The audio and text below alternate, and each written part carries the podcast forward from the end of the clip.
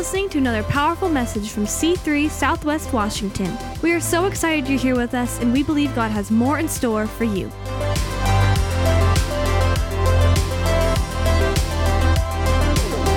It's great to be at God's house. Appreciate Tyler and Jen and Jenny and worship team. You guys did such an awesome job. Today, we have a very special guest in the house, Pastor Phil Pringle. We're honored to be able to have him.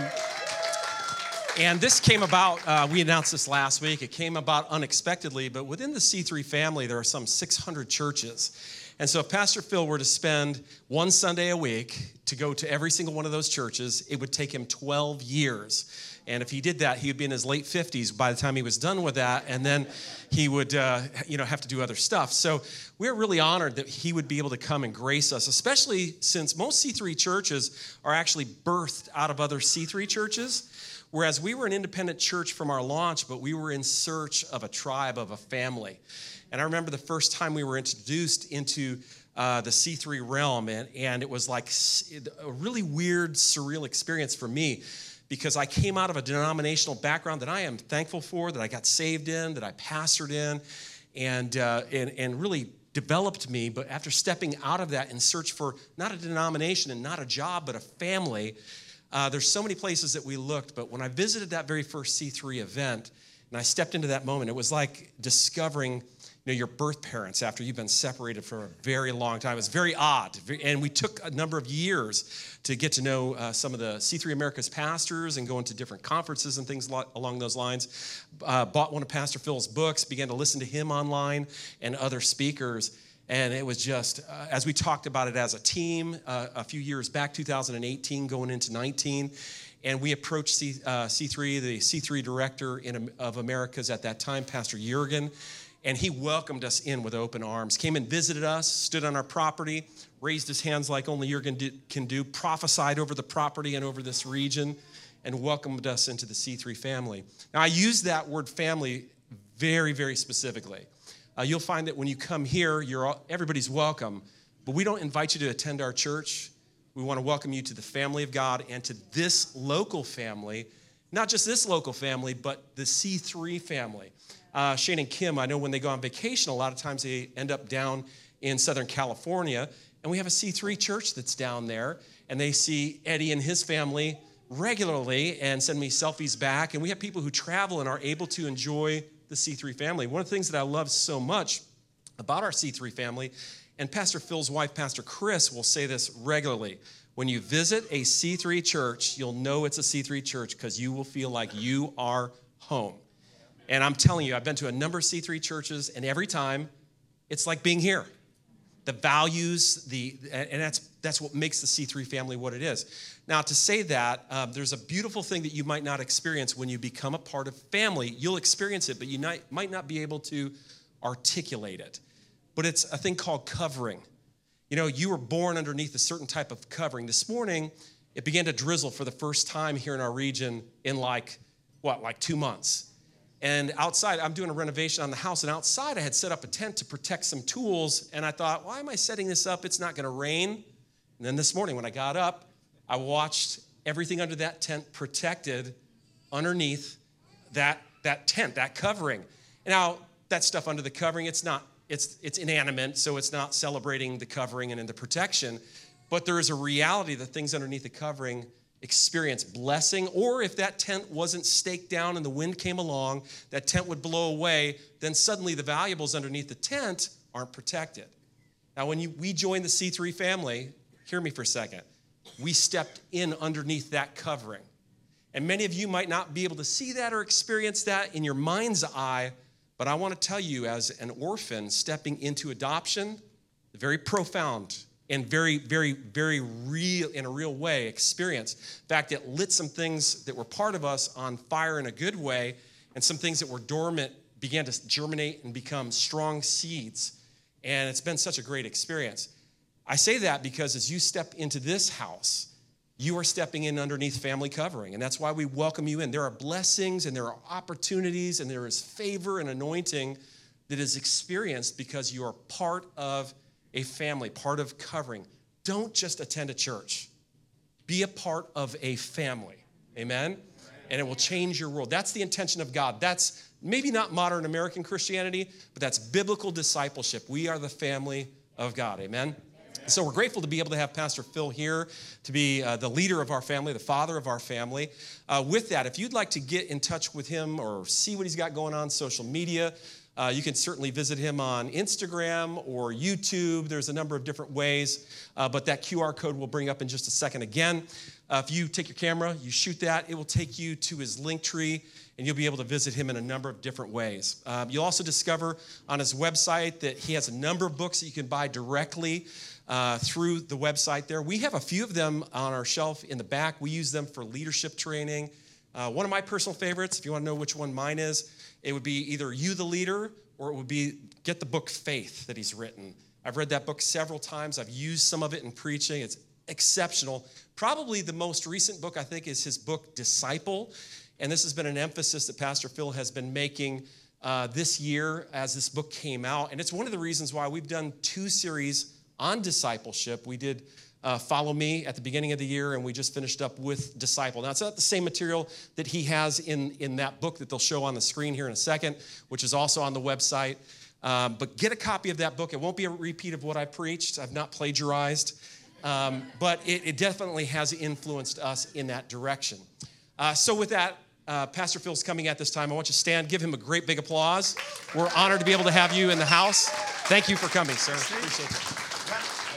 Whoa. Thank you. Thank you very much. So good to be here. You may be seated. Thank you. Well, so nice to meet many of you last night at the leaders meeting, and then uh, a whole bunch more of you today. Welcome to church. And uh, this is actually uh, the first time I've ever been to this city, this Vancouver. But uh, it is a little confusing, correct? Because there's a Vancouver just up the road. British Columbia, and my mother is from there. She's Canadian, so I'm a half Canadian. She passed away when I was five years old, so I, uh, I never got to know her that much, but certainly I've still got Canadian blood, I think, somewhere in my veins, and a little bit of Vancouver, so I kind of feel half at home. and uh, how good is Pastor Steve and Rowena Parish, huh?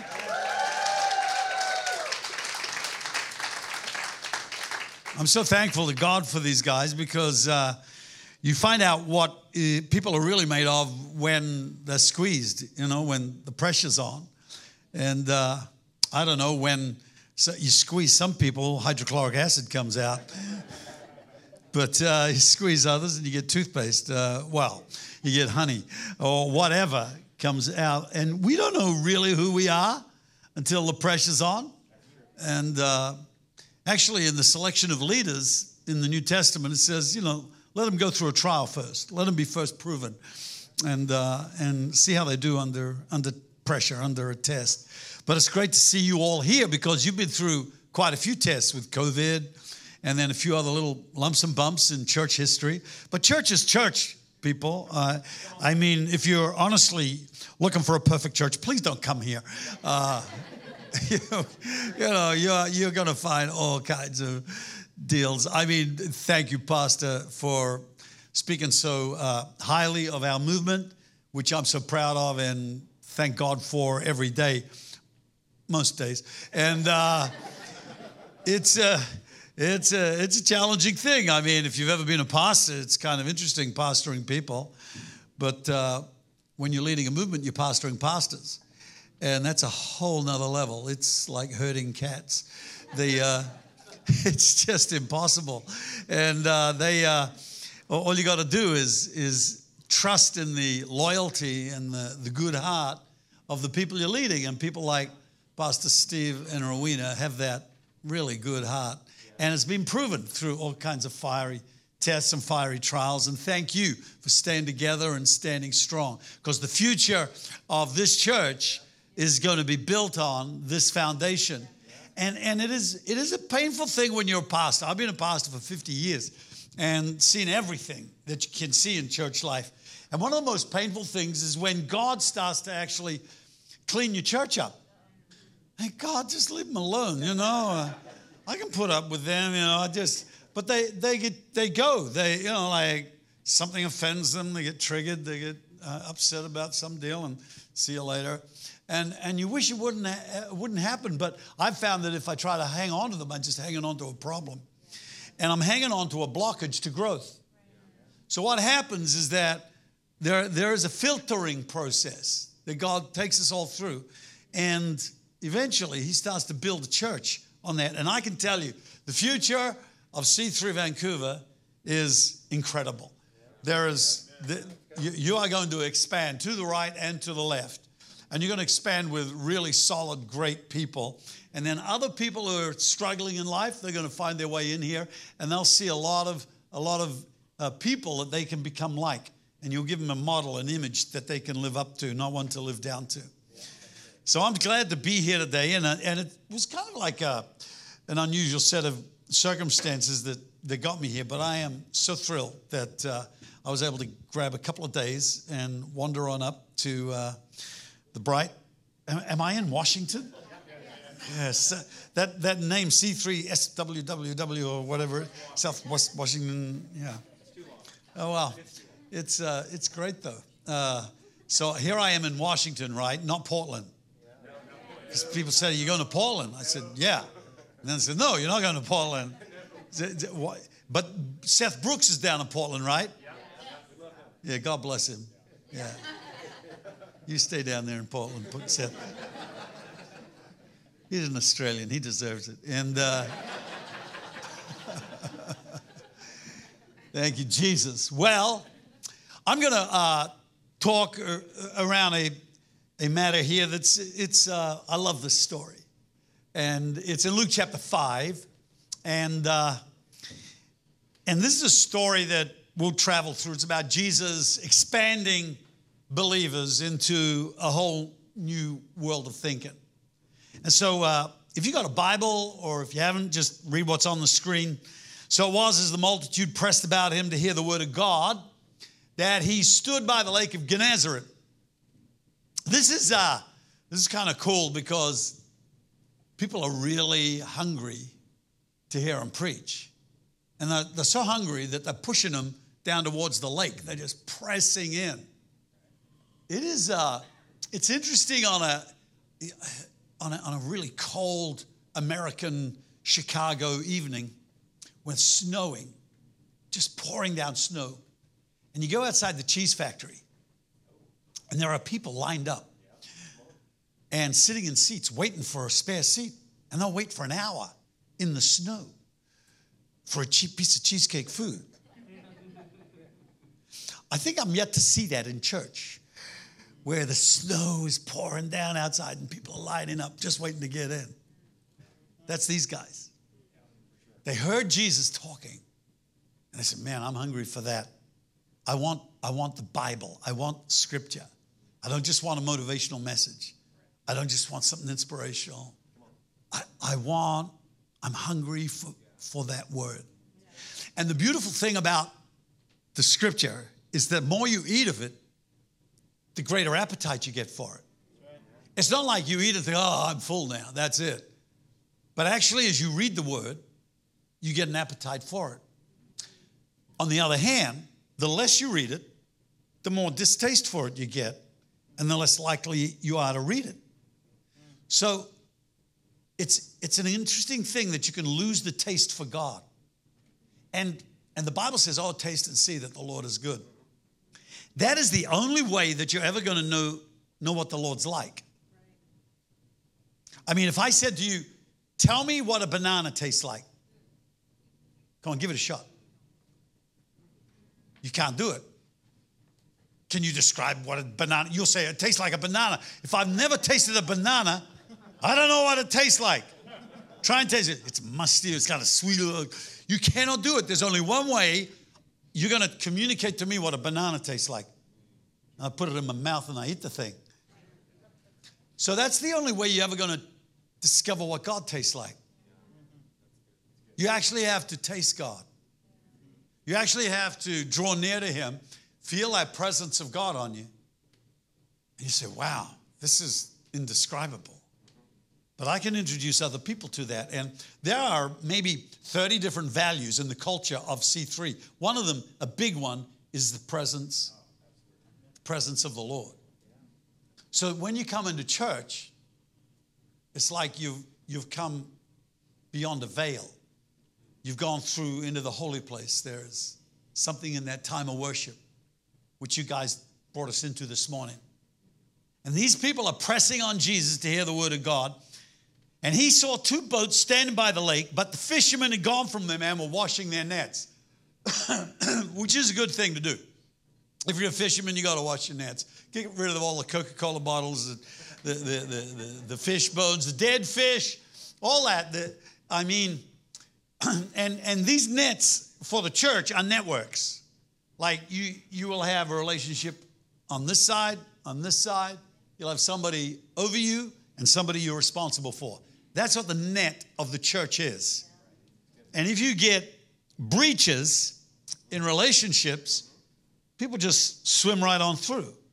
Like if I have, if I've got a worship director and and I say, look, I want to sing that song right now, and they go, oh, I want to sing that song. We didn't practice it. Well, I got a breach in the relationship, and he's lost his job. And uh,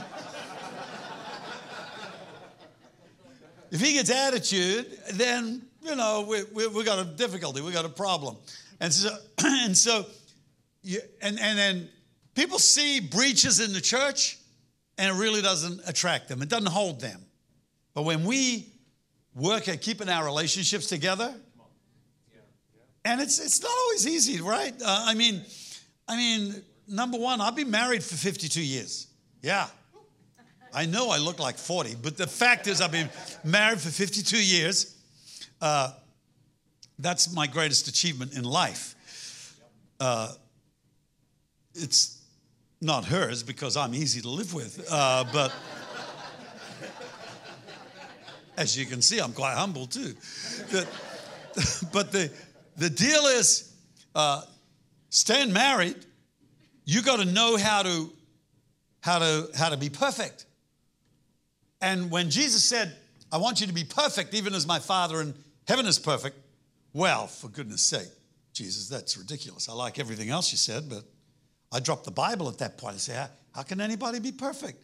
But then I did a little study on that word, and it doesn't mean that you never make a mistake. it means that you have the ability to repair and adjust. Two words repair, adjust. Which means when when I do something stupid, which I very rarely do, my wife, you know, it's, it's another story, but you know, we, we, somebody's got to say sorry. Oh, it's so hard, isn't it? That taste of humble pie, I've never gotten used to it. But, but to say, look, I'm an idiot. I'm sorry. Oh, I should not have done that. Please forgive me. Uh, and then you got to do the, the other side. You got to say, yeah, I forgive you. I let it go. You can't be carrying attitude. So, yeah, well, you should never die. Yeah, if you that's not how you repair. You repair by saying, I'm sorry. And you say, I forgive you. We're done. And we move on. We don't bring it up again in another argument tomorrow. Yeah, just when you, because forgiveness is to forget, say, it's gone. The other one is adjusting. Adjusting. Okay, so she wants to, you know, she wants to go sort of shopping. I go buying, I don't go shopping. right? Yeah, yeah, yeah, yeah. I know, I, I know. I, I will take half an hour on this one. It's like, Chris goes shopping. Girls go shopping. They, they look around, they try on. It's like, oh, it's endless. And uh, I think, I want to buy this. I ignore all the other things. I buy it. Thank you. See you. Go back to the car. I'm gone. For her, that's just like boring. So I got to make an adjustment. I say, you go shopping, I'll sit here and have a coffee. You know, like I won't come with you because I'll get cranky and then we'll just have a fight. And so let's avoid all that and just just organize our relationship so that it works. Yeah, because because if you don't do that, if you don't organize your relationship but expect that you got to be able to do everything, it, it isn't going to work. Okay, so we play tennis. Well, I tried to play tennis once. It's like Monopoly. You know, I mean, I, I'm not competitive, but I do have to win. And so, so I'm serving on tennis. whack. I used to win tennis games on my serve, okay? He goes, what's that? All right. Don't patronize me. You can't win. Like I'm going to do a serve I'm going to do this, you know, Monopoly. The board goes up. You're not going to buy another hotel. so there are two things we don't do tennis and Monopoly. There's plenty of other things you can do in life.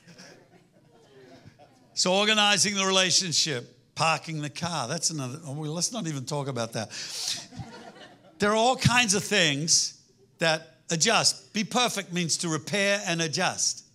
So, to keep that network where we can put out a net called a connect group or a dinner party or whatever, the whole church, we need to work on those little moments that where we, we kind of got upset with one another and we, we smooth it out. We, we get right. Okay, so these guys are washing their nets. Then he got into one of the boats, which was Simon's, and asked him to put out a little from the land. And he sat down and he taught the multitudes from the boat. Okay, so this is this is a really cool thing. Jesus didn't have a, microphone or amplification system, but he did have a lake. And he knew that speaking uh, from a boat across the lake kind of amplifies sound.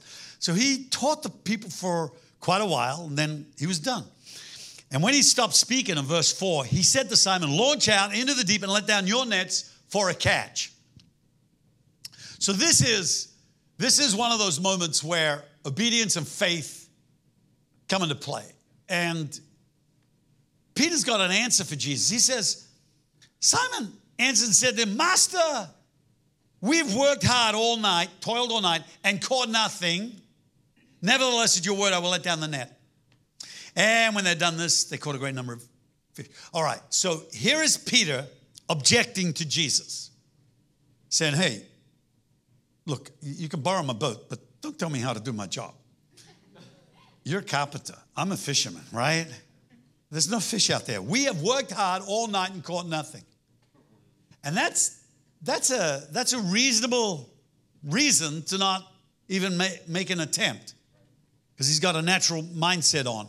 And the fact is that for many of you, you might have worked hard all night and caught nothing. You might have worked hard trying to get somebody to, to Christ.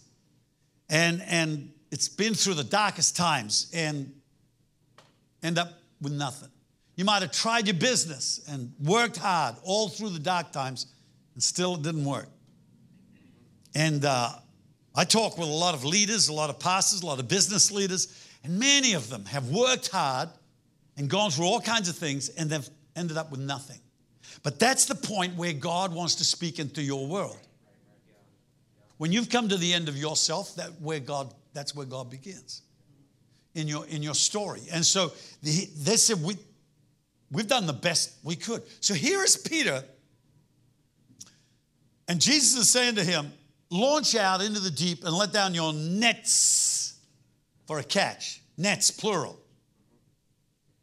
Now, I know that Peter is pretty upset with Jesus because he only takes one net. So he's patronizing Jesus. So, all right, I'll humor you. We'll, we'll, we'll. And he's, he's rowed out in his boat grumbling.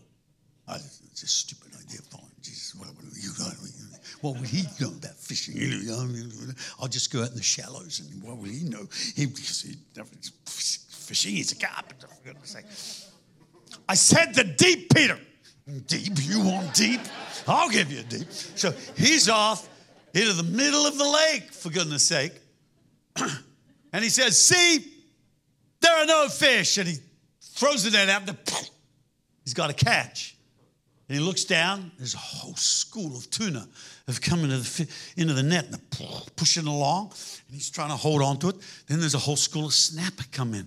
And then there's a, a, a white orca, whale come, comes in. There's a whole school of dolphin trying to get their noses in there. There's a flock of geese flying down to get in there. There's all kinds of fish flying into this net. In the end, they're just pulling him around. He's like skiing on the front of his boat, going around Lake Galilee. That's a tad exaggerated, but the deal is they crunch up on the shore, and he's on his knees. And he said, Forgive me, Jesus. I never believed something like this could happen. And all it took was for Peter to agree with God against his own wishes. His own thinking was like, this could never happen. This can't be. And there are a lot of things that happen in our lives where we don't think it's possible. Like you can think you got a medical situation. It's never possible. The doctor said this thing's incurable. Or you've got a family who are just so against God and don't want anything to do with Christ. But the fact is, God is the God of the impossible. Now, faith is imperative in your life to move God. God doesn't move in response to need or sincerity or urgency. Okay, so you might say, God, I really need this to happen. I so need the money for this. I don't need the house. I so need. He ain't gonna come. If he if God only responded to need, he wouldn't have gotten to America. He would have stopped off at India or Ethiopia or somewhere. Where the need is great. No, and sincerity. Oh God, I just really, really mean this. I really so want this to happen. Ain't gonna move God. A lot of sincere prayers. Urgency. God, this has to happen now. If it doesn't happen now, the bank is going to, whatever. I mean, trying to manipulate God to your calendar, it, it just won't work. The one thing that God moves in response to is faith.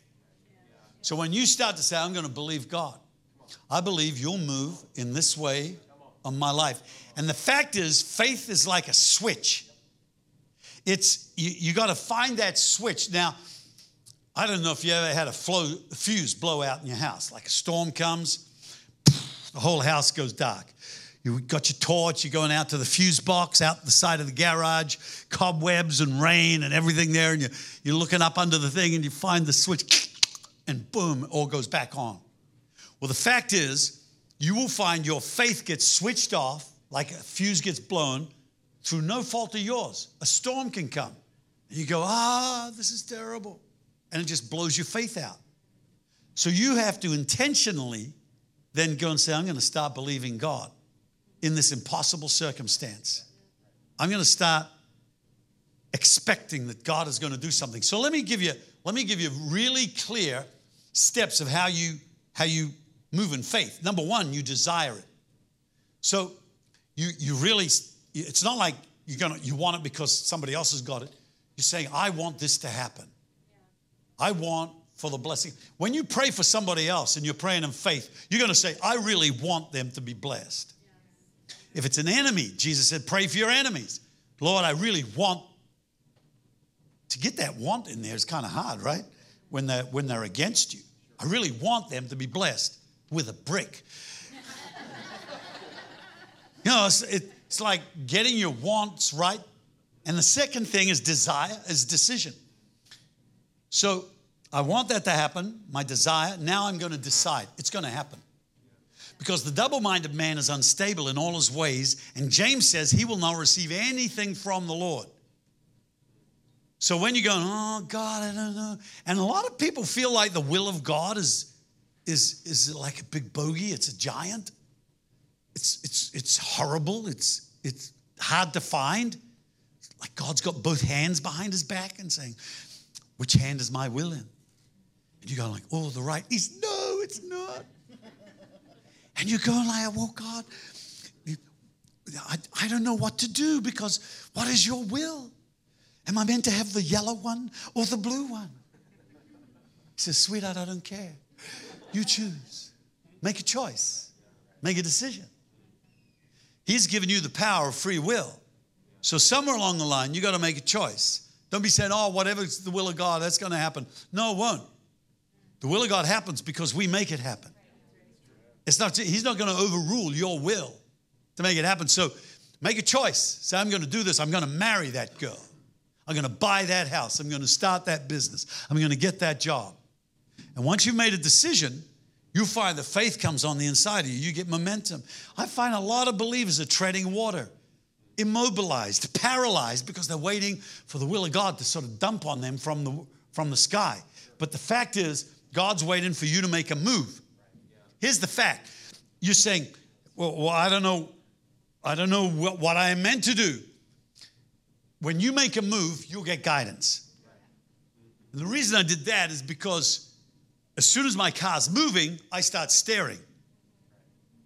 But when my car is parked in the garage, if you saw me in there go, you think, poor pastor. pressure's a little high for him. Nobody steers a stationary car.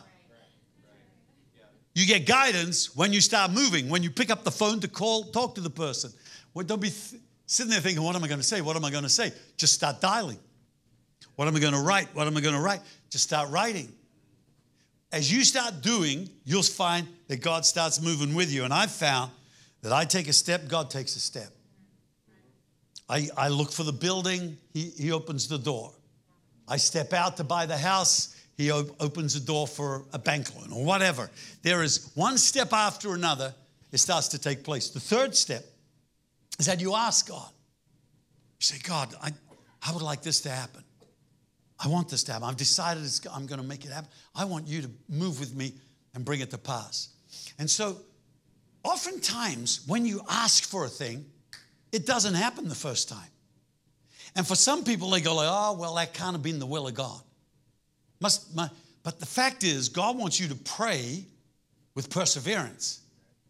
He wants you to be like somebody who breaks through because you went again and again and again. And he gives example after example of this. Like there's the guy who knocks on the door in the middle of the night, and the friend says, Go away. And he keeps on knocking, keeps on knocking. And the guy says, All right, I'll give you what you want. And the Lord says, This is how faith prays. I don't know if you remember the widow, the story of the little widow woman.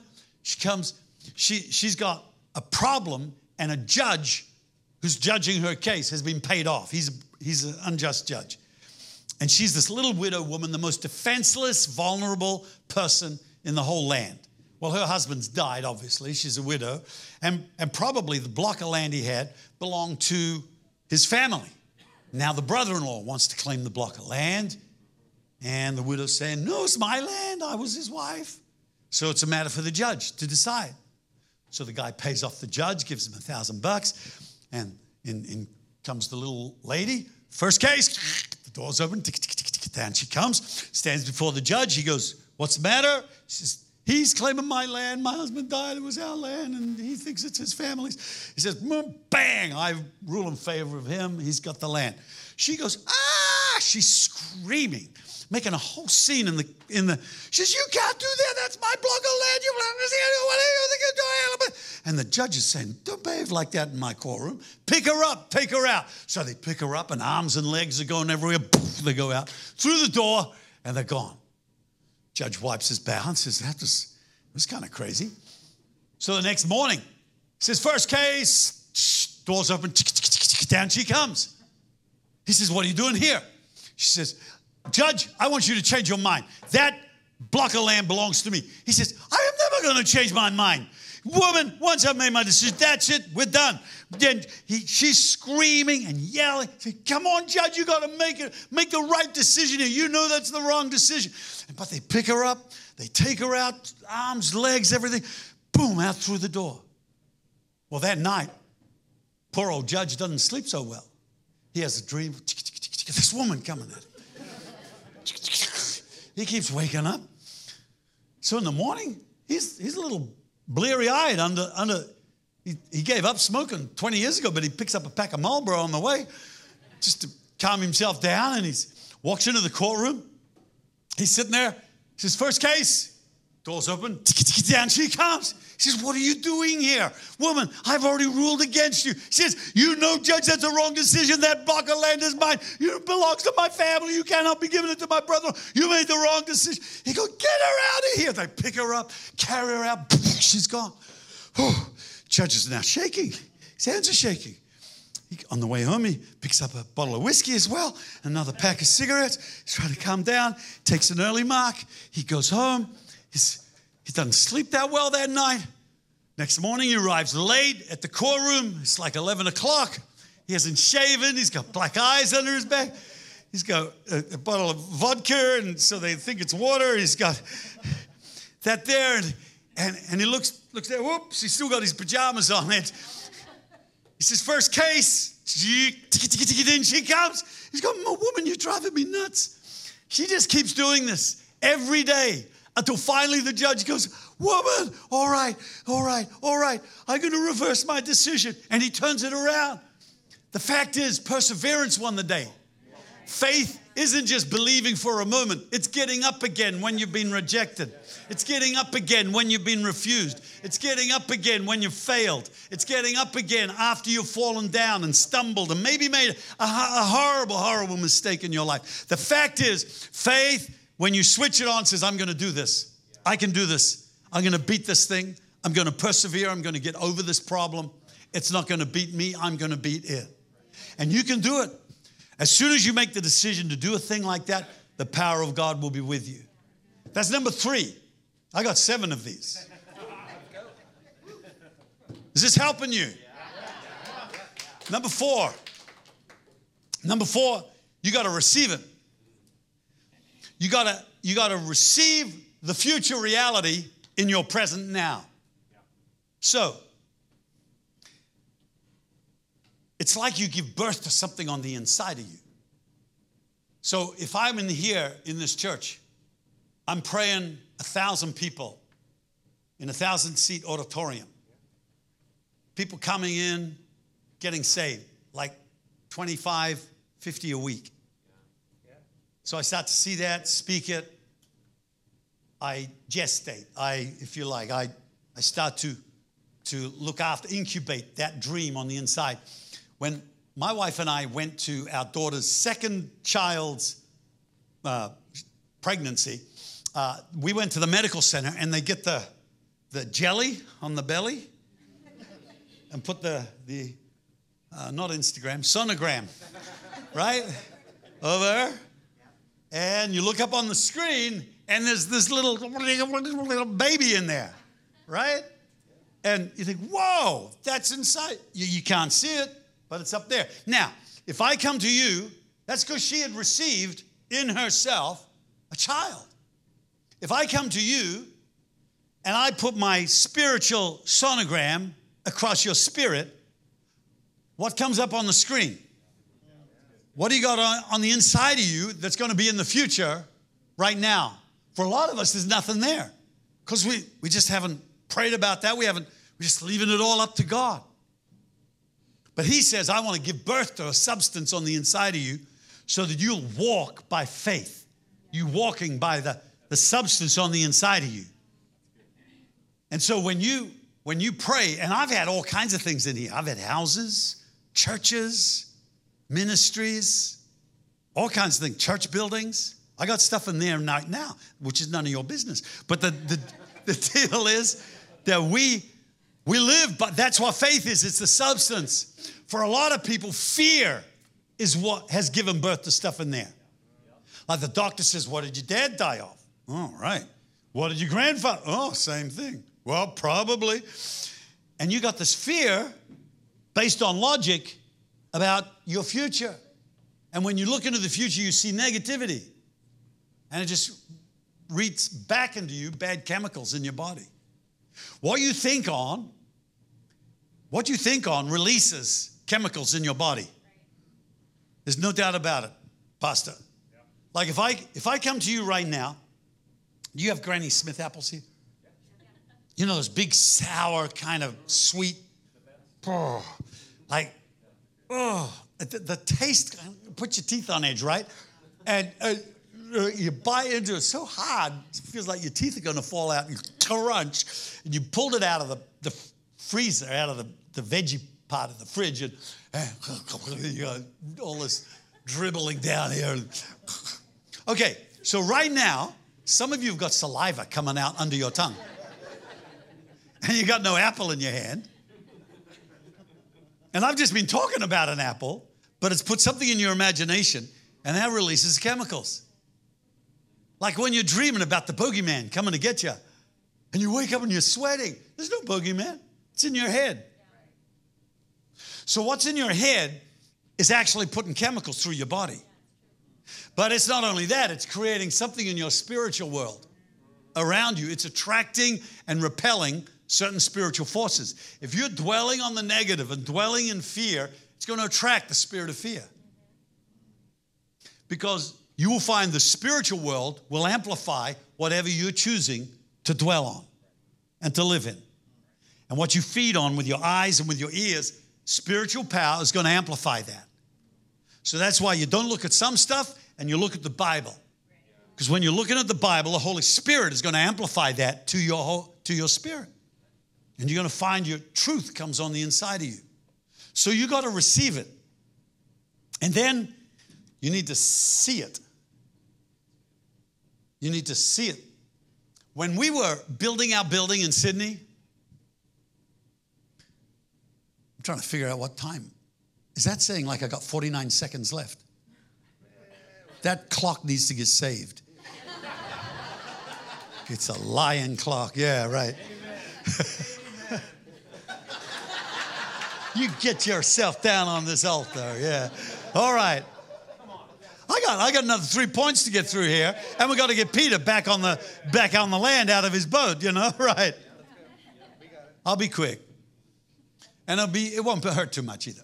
Uh, I'm standing, like trying to get uh, our church building through council authorized. We bought the land, 1.1 million dollars worth for uh, 11 acres, and the council would not approve us to go build a church on it. For eight years, three submissions, all rejected.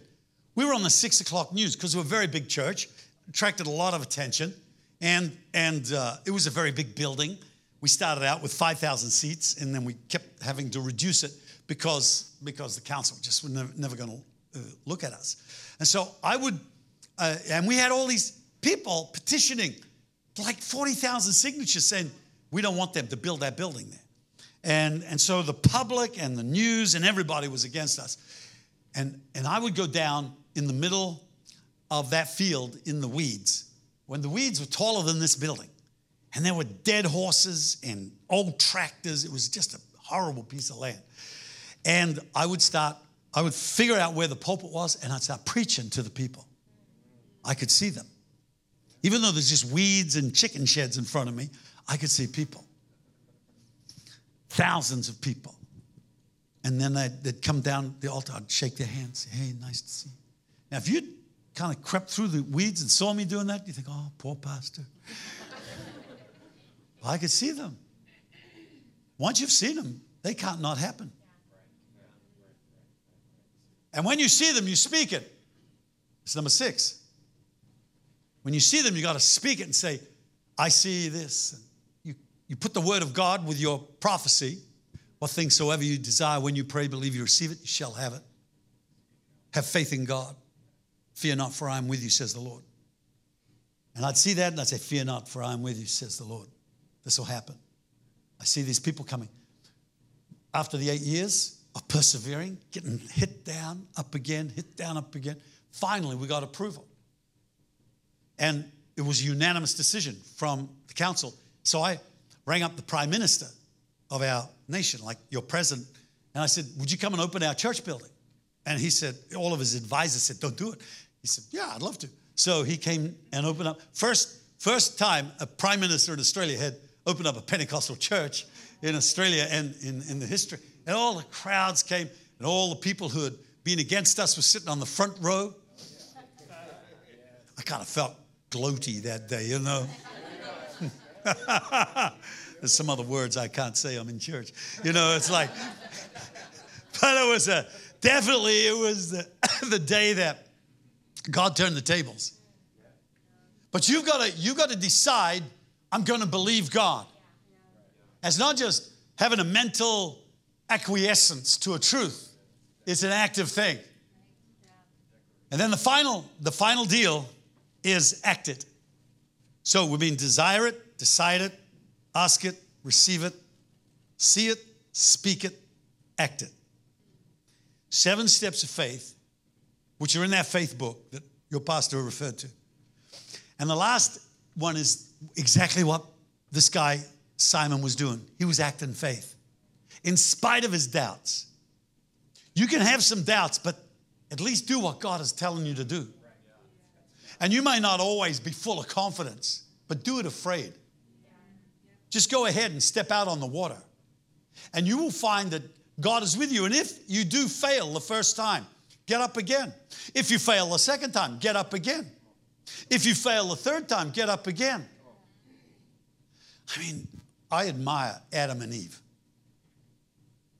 Like, like they had two children, right?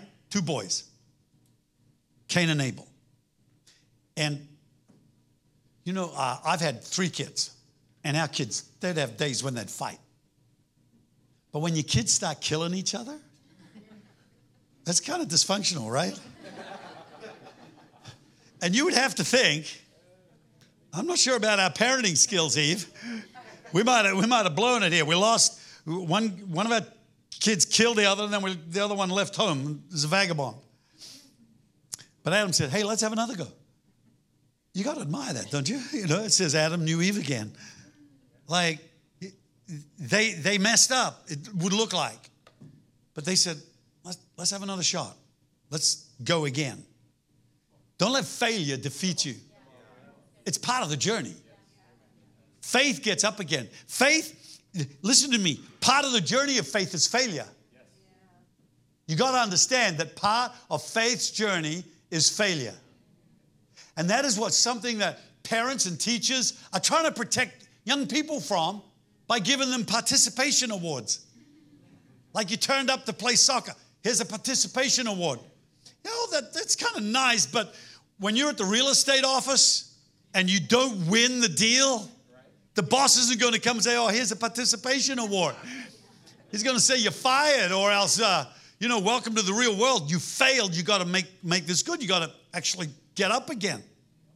And failure, we're going to fail. I have got, people say he's, he's got a lot of successes. I got way more failures than I have successes because that's part of life. That's where you develop a thing called emotional resilience the ability to get up again with a, with a great attitude and not just lie around whimpering for the rest of your life, wishing that the world would do some good to you. Actually, God has said, hey, stand up, start walking, believe God, and you're going to find yourself becoming a whole person. I'll set you free.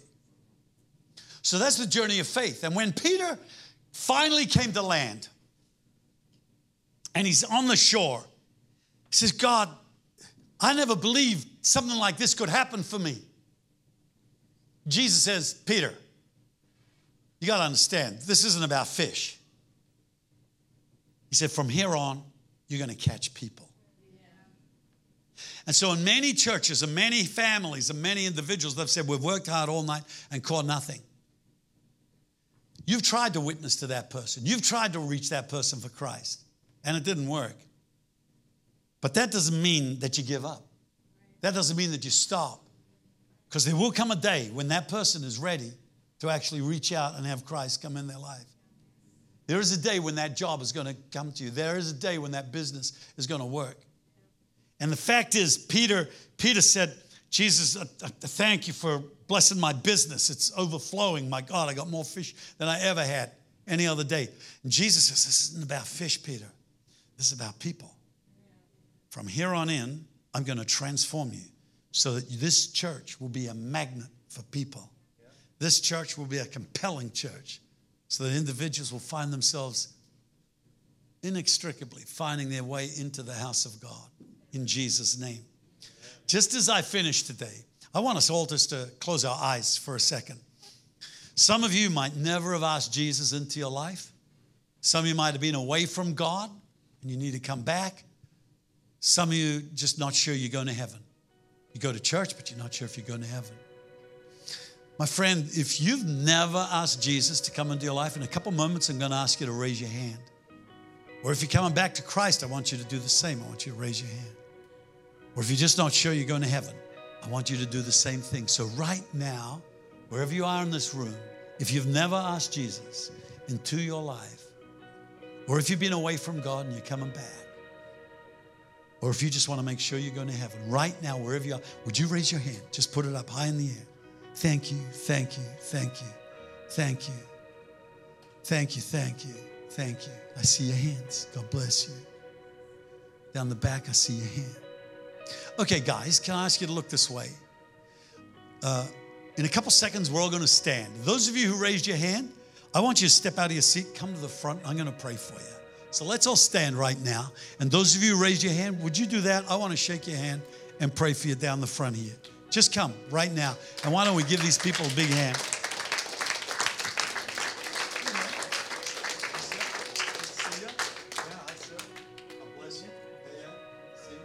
Yeah, welcome these guys as they come. Yeah, yeah. Hi, God bless you. God bless you. Good to see you. God bless you. Good to see you. Yeah. So good. Yeah, yeah, yeah. Just just face me. Just face me. Around this way. Yeah, yeah. Uh, was there anybody else who raised their hand? You haven't come yet? I, I want you to come. Just step out of your seat. Don't be don't be embarrassed or afraid or think, oh, what do these people think? We just love you.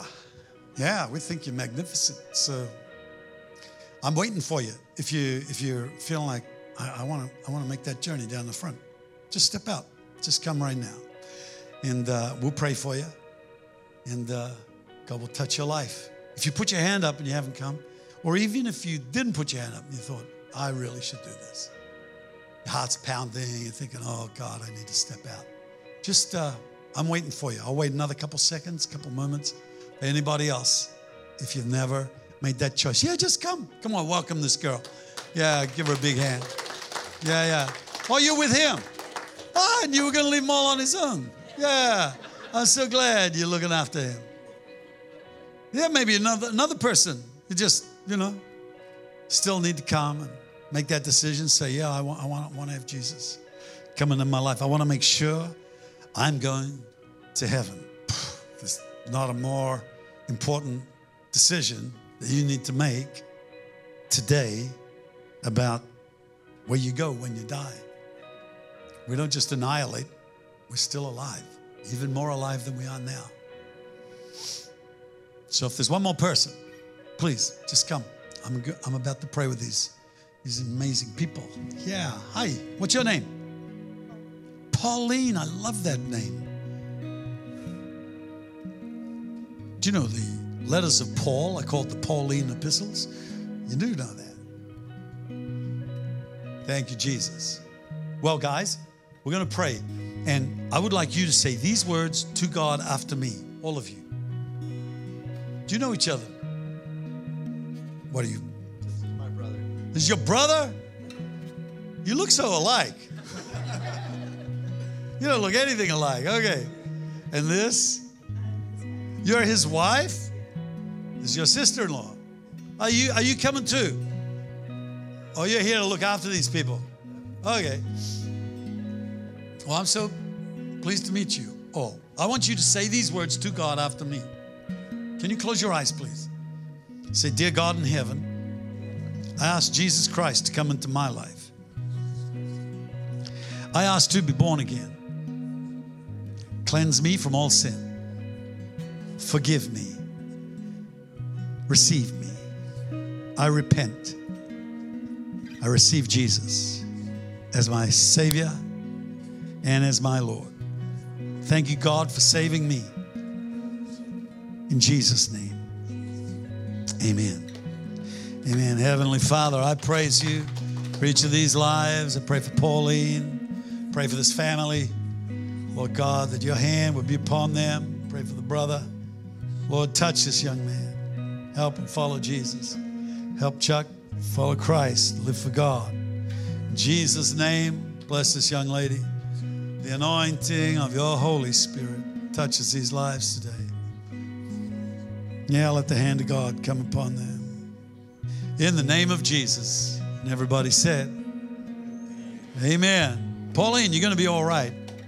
You know, uh, whatever's been attacking you in the past, in Jesus' name, I renounce it, block it, and stop it. Oh, good. I'm glad I gave you some answers. Well, the biggest one is Jesus. He's going to help you, and He's going to heal the wounds in your heart. He doesn't, he doesn't break a bruised reed. He blows on the smoldering wick and he'll get you on fire again. It's joy instead of despair. In Jesus' name. Amen. You're blessed. You all right? Yeah, well done. We're in a tighter church. I'm impressed. Thank you, Jesus. What have you done to your hand? But it's bit sprained. Okay. Well, thanks, guys. You may be seated. Somebody's going to look after you. I just want. I'm just going to take another couple minutes. Yeah, you can go and, and be seated.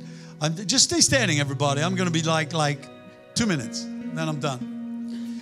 Uh, if you are uh, feeling like you're facing an impossible circumstance, just just raise your hand. Just raise your hand right now. I'm going to pray for the power of God to touch your life, to set you free.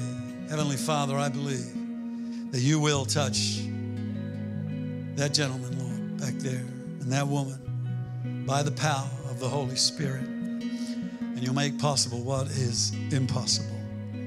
In the name of Jesus. Father, a miracle's going to happen in these lives by the power of the Holy Spirit.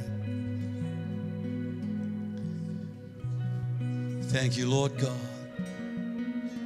There's a person here with really uh, sharp pain in your neck uh, that you can't turn your head around, by the way, and it's it's like a permanent thing. Who is that? The Holy Spirit's going to bring healing to you right now, wherever you are. Just reach out to God. Thank you. In Jesus' name, Lord, I thank you for healing by the power of the Holy Spirit. Taking it away today in Jesus' name. And I got one last little uh, inclination that I want to pray for. If there's anybody here who, uh, a couple, been trying to have children and it hasn't happened, would you raise your hand? Can you come down here and I'll pray for you? I'm sorry, I don't mean to make you cry.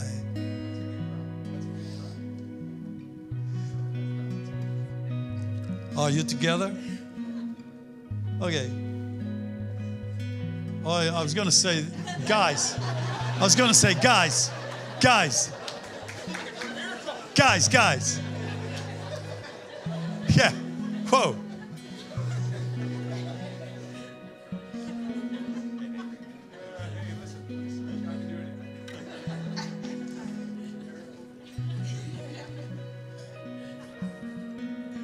There's a lot of things I'm not good at, but I'm really good at this.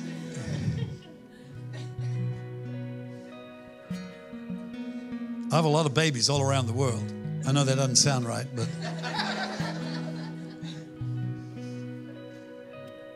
I don't know why, but I pray for a lot of people with this situation. And uh,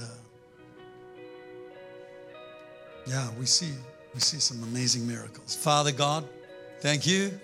This couple will have children. In the name of Jesus, they will have children by the power of the Holy Spirit. You'll work with them. You get working what isn't working, Lord God. I thank you for healing now. There's healing for this couple by the power of the Holy Spirit. Amen.